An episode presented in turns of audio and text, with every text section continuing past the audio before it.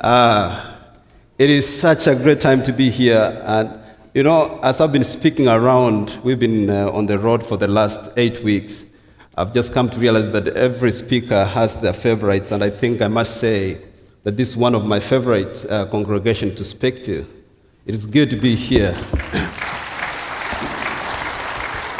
uh, as we turn to the book of Deuteronomy and as you reach into your phone so that you can read along with me, I just want to say uh, I'm so, so humbled to be here this morning. And I must say that this church is really, really blessed with an incredible leadership. And uh, I really thank God for Todd and the entire staff for making this possible. Um, I want to invite you for a word of prayer, and we are going to take the next uh, 10 to 15 minutes to share a little bit from the book of Deuteronomy. Why don't you bow for a word of prayer with me? Dear Heavenly Father, we are so thankful that we can sit under your feet and be taught by the great teacher, the Holy Spirit. God, we know that you are speaking to us and you are continuing to do great things, Lord, in this morning. We pray that God, you will speak to every one of us here this morning that God, even despite me speaking, you will have a way of speaking to each and every one of them in a language that they best understand. In Jesus' name I pray. I find the book of Deuteronomy, Deuteronomy, which means the second law, I find it very fascinating. In this book, we see Moses retelling the teachings and the events of Exodus, Leviticus, and Numbers. And here Moses includes uh, a little of, um, uh, a review of the Ten Commandments. And we see Moses giving a farewell address here to a younger generations of Israel, trying to remind them of something very important, which I want all of us to remember this morning.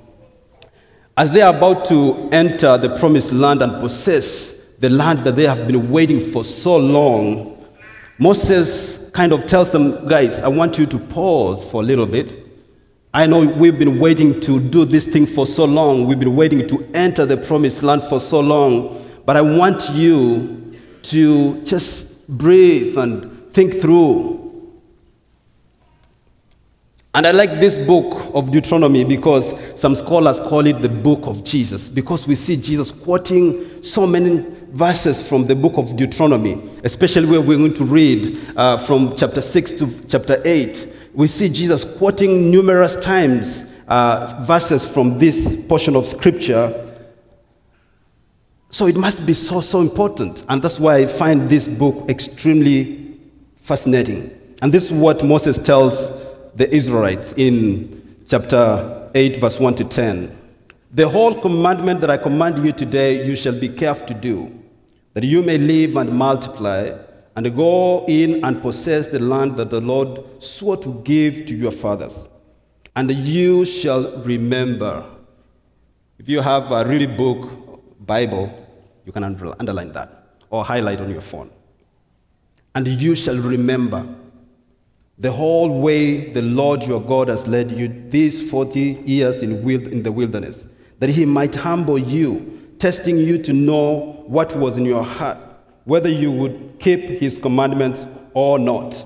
And he humbled you and let you hunger and fed you with manna, which you did not know, nor did your fathers know, that he might make you know that man does not live by bread alone, but man lives by every word that comes from the mouth of the Lord.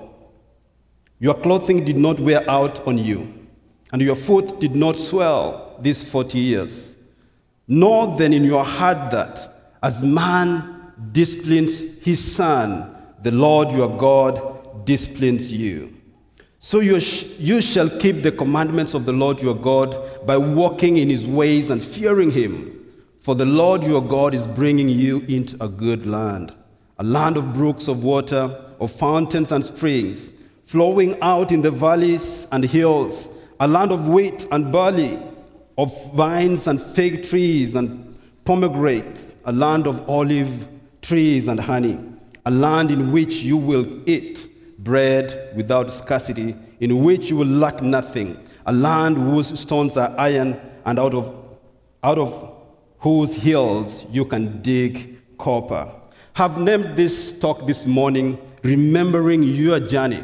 I believe, like God had to walk with the Israelites from the land of slavery to the promised land, God has a journey with each and every one of us that is so unique to every one of us. And God wants us to remember that journey. But as you know, as human beings, we forget things. I am terrible in remembering things. Thank God for wives. My wife is always reminding me to remember. I don't know how you remind somebody to remember. My wife can give me a shopping list of one item to buy. And as I am walking out, she will, uh, she will say, Honey, remember not to forget. And I found that to be a little odd when we got married 10 years ago. But as time has gone by, I've realized that it is, I've given her reason to believe that I will forget. A story is told of two couples having a good summer afternoon, and one of the husbands turns to his friend Mike and says, Hey, Mike, I hear you've been going to the hearing clinic, I mean, the uh, memory clinic. How is it going? And Mike says, Fantastic. The new science that they are teaching about remembering things is amazing. I can't believe how easily I remember things now. It is crazy. And his friend says, That's amazing. I think I could use the same because my memory has been so bad. So I said, What is the clinic that you've been going to? Uh, because I would like to check them out. And Mikey's brain went blank and it's like, then he's like, uh, what's, the, what's the name of that uh, flower that has a long stem and very sharp thorns? And so you, you mean the rose? I said, that is it. Then he turned into the direction of his wife and shouted, Hey, Rose! What's the name of that clinic I've been going to? All of us have had our memories fail us sometimes. And we forget important dates, we forget anniversaries, but don't forget the, uh, the wedding anniversary. That would be so bad. You need to do everything you cannot forget that. We forget things. The worst of all is forgetting where God has walked us from, how God is faithfulness has been on our lives. That would be the worst for, uh, thing to forget or memory failure that you can ever have. But as I've come to live with my wife and be reminded over and over again, I've realized what she means. What she means is do that which is in your power to make sure that you don't forget. You can forget, yes, but we have ways that we can remind ourselves. Put sticky notes on your phone, on your phone, on your computer, on your desk, on your car, so that you don't forget the important things. And I think that's what Paul, uh, Moses is trying to tell the young generation of Israel as they are about to enter the promised land and saying, wait a minute. You guys are anxious. I understand it's been too long waiting for this promised land. But I want you to do this. I want you, verse 2 says, You shall remember the whole way the Lord your, uh, your God has led you these 40 years. You shall remember. And the reason why you should remember is because there, has, there have been lessons out of this journey. It wasn't just a journey, it was a journey to teach you some very, very important things. And that thing was to humble you. God wanted to test and find out what was in your heart. He wanted to know that actually you have what it takes to enjoy His blessings, to enjoy the promised land.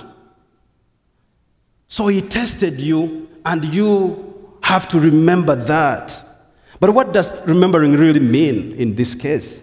I don't think what Moses is telling them is just to recall things or to bring things into their awareness. All he's telling them is to focus on what the Lord has taught them, to reflect on God's faithfulness and love, to remember how the old generation was disciplined and how God's wrath came upon them out of their rebellion, to focus on the truth of God, and to devote themselves to the lessons learned. So I want to share with you three things that I would urge you and encourage you to remember this morning.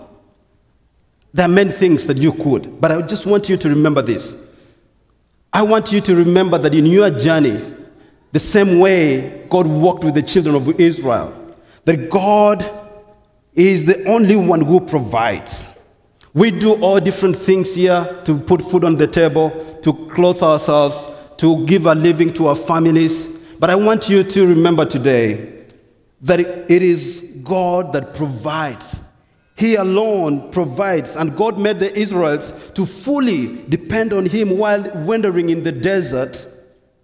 And His reason was not to break their spirits and um, make them mad, no, or make them slaves.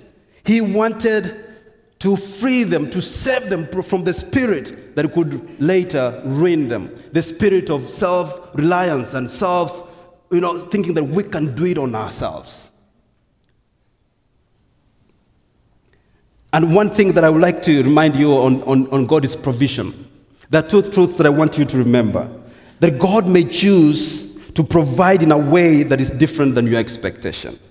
We pray and ask God to provide to us, but the way He chooses to do that, it is upon Him. Number two, another thing that you need to remember about God is provision. Sometimes you ask God for material things, you ask Him for tangible things, but God gives Himself to you instead of giving you the things you're asking for. But you know, as human beings, sometimes we want the things. Whereas in, in truth, all we need is more of God in us. God provides. Number two, I want you to remember that it is God who protects. Moses doesn't want the Israel to forget and be, uh, be proud, thinking that they did that on their own that they walked and they, they, they, remained safe on, on their own in the, in the desert. He reminds them that it is God who protected them. He tells them, Your clothing did not wear out on you, and, on, and your foot did not swell those 40 years. I know some of you can say, Oh, yeah, I have suits from 40 years ago. And you, I can identify with that. That's different. You, those, those, those suits from 40 years ago, they're in your closet, nicely pressed and with the two covers on them. This, this, ones here, they wore them every day with their sweats every day, and they never wore. And they walked every day without driving, and their feet did not swell. To pro- prove how God is faithful and how God protects them. Here is what God wants to remind us this morning that every victory, every success that we encounter, that we experience, every barrier that we overcome, we do that by His power. You can remember the time you were so sick and things were so bad, and you can say, I got the best doctor, and that's why I'm here today.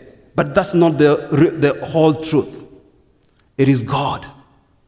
It's God who protects. And lastly, I want you to remember as you go out of this sanctuary this morning that God indeed keeps his promises. He keeps his promises. I've seen God keep promises over my life. Growing up in a very little village in Kenya, life was not easy.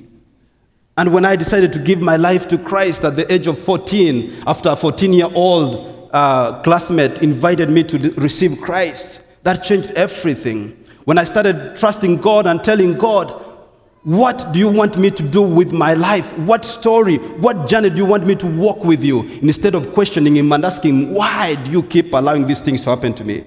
I've seen God keep his promises. God told me, and I believe that he was just talking to me when he said that I know the plans I have for you there are plans to prosper you and not harm you. There are plans to give you a future and a hope. I took that personally, and I believe that God was taking me places and God was doing great things in my life. And the same thing Moses is telling the children of Israel, is telling them, You are about to. It is true, yes. The, law, the land that God is bringing you into is a good land, is a land of brooks of water, of fountains, and springs flowing out in the valleys and hills.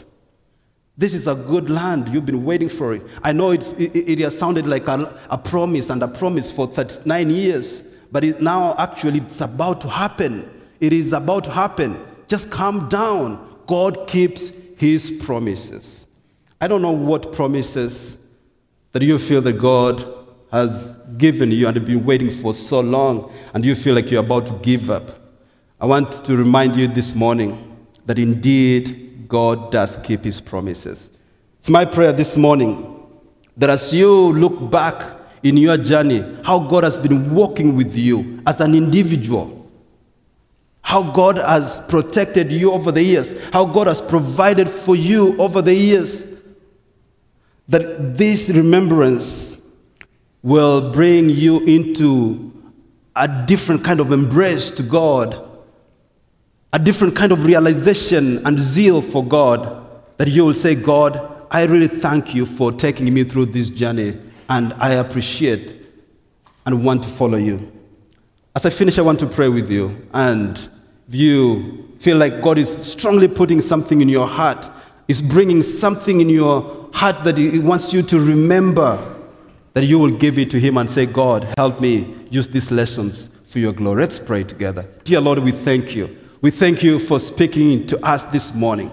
That God, we should remember of your provision, that we should remember of your protection and of your promises. The Lord, you are a God who cares for us so much. And that's why you always keep teaching us and drawing us near to you.